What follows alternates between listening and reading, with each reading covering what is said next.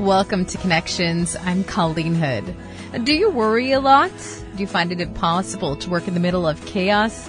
Do you wonder if God is going to come through for you in difficult times? Well, today's guest will help us learn how to experience true life giving rest even in the midst of chaos. Jenny Donnelly is a speaker, author, and mother of five, and she's going to share her own personal story of struggling with life's pressures and emotional exhaustion and what she has learned through her own journey. She'll show us the steps to take to access rest anytime, any place, under any conditions. And she'll reveal how through Jesus and operating from a place of stillness can power our identity, creativity, relationships, and so much more. That's today on Connections.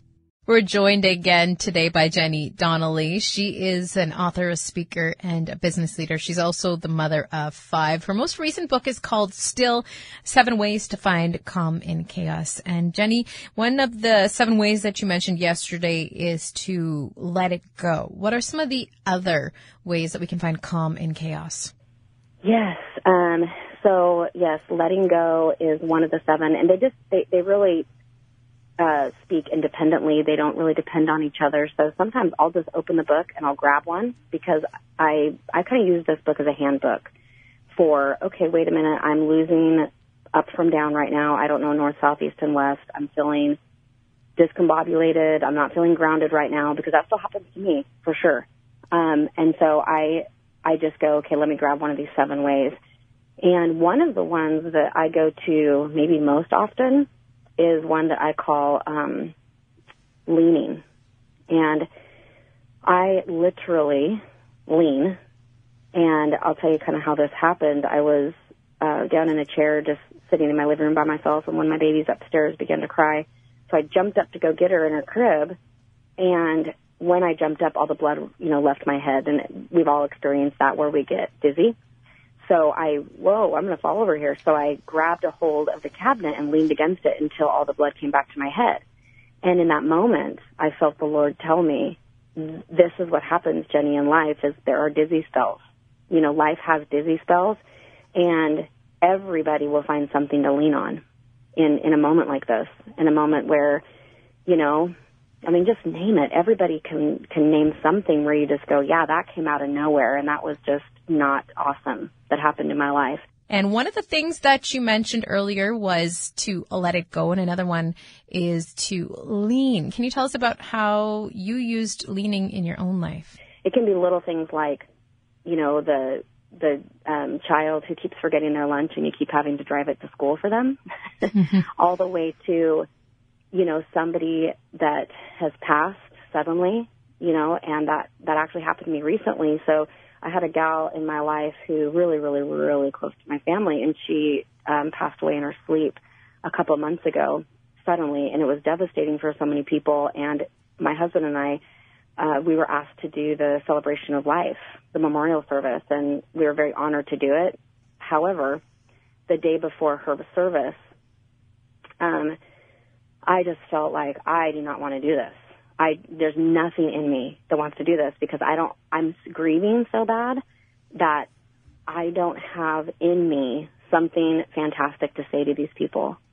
I just want to just crawl up in a hole and make this whole thing go away. You know, I just absolutely did not want to do this. And so the Lord said, let's time to lean. So I literally put my hands out in my bath. I was in my bathroom, put my hands out on my cabinet and I leaned into the cabinet and I shut my eyes and I just memorized for about 30 seconds. I memorized, okay, this is my body, this is my soul, this is my spirit, and I'm leaning. And I just heard the Lord say, you don't have to hold yourself up.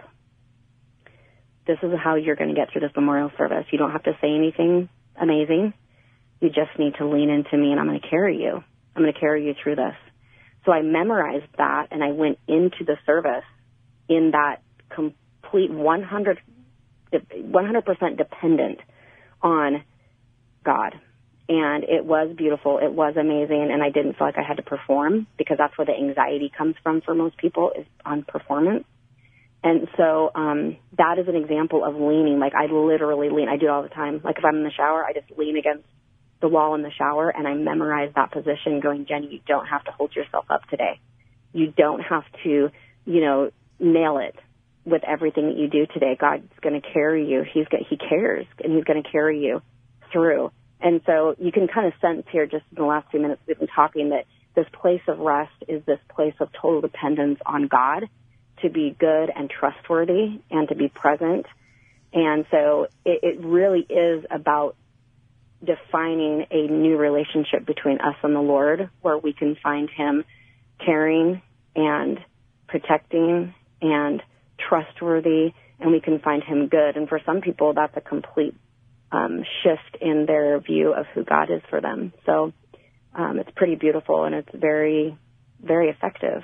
And Jenny, you say that one of the best places to find peace and to find rest is Jesus, and we just need to be willing to open up our heart. That's right. Yeah, that's a really good point. You have to have an open heart, and that open heart is where that soft heart is where we can really find a space where we can surrender. And, um, you know, I would just say to anybody listening, if you've never truly depended on God to take care of you, I would just challenge you just to say, well, let me try it out and see. Let me just try this out. Let me see if God really is listening to me. Let me see if he really does care.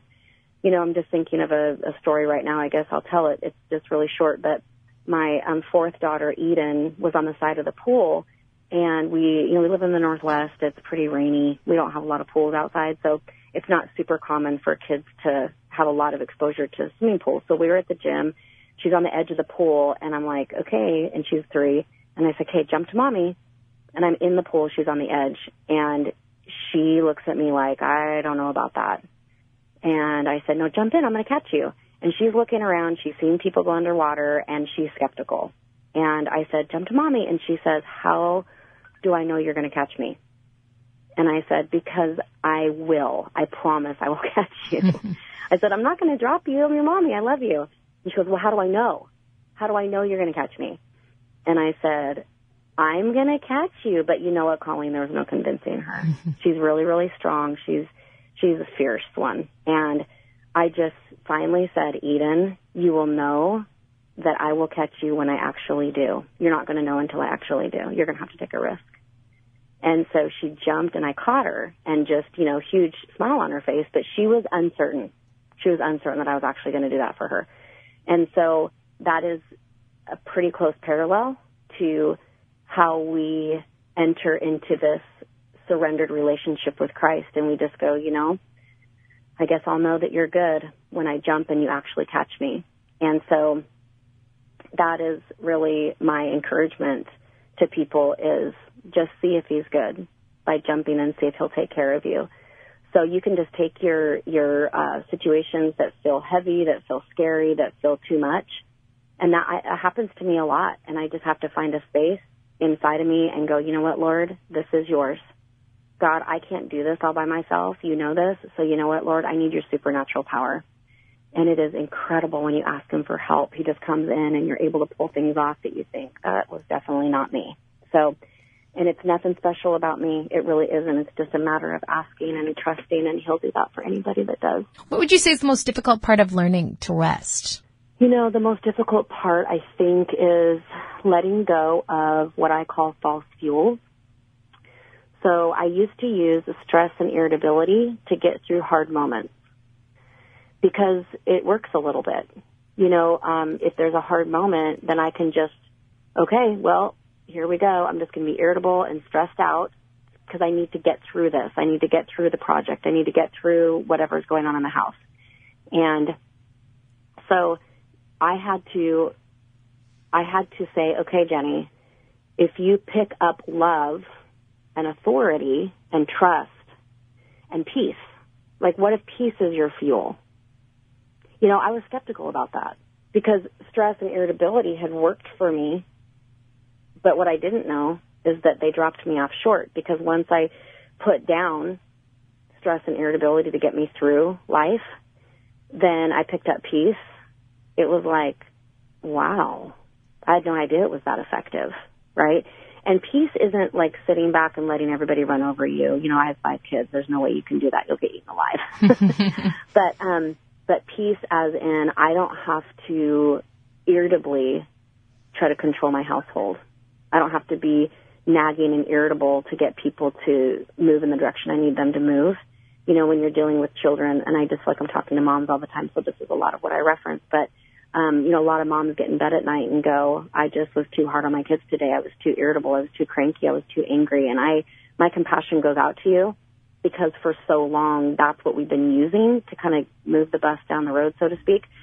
So I would just say it is the most difficult thing to put down what has quote unquote worked for us and then pick up trust in Jesus. I remember pulling into my um garage one day and my son was just back talking me just like and he for him he's like I'm like you really you're the one that's going to turn on me right now because he was always the one that never did that. So I was just like oh my gosh and there was no talking and there was no correcting him. He was just going for it in the back seat. And I just heard the Lord say, "Do you want me to take care of this or do you want to?" And I thought, "Well, okay. I'm I'm not getting anywhere with him."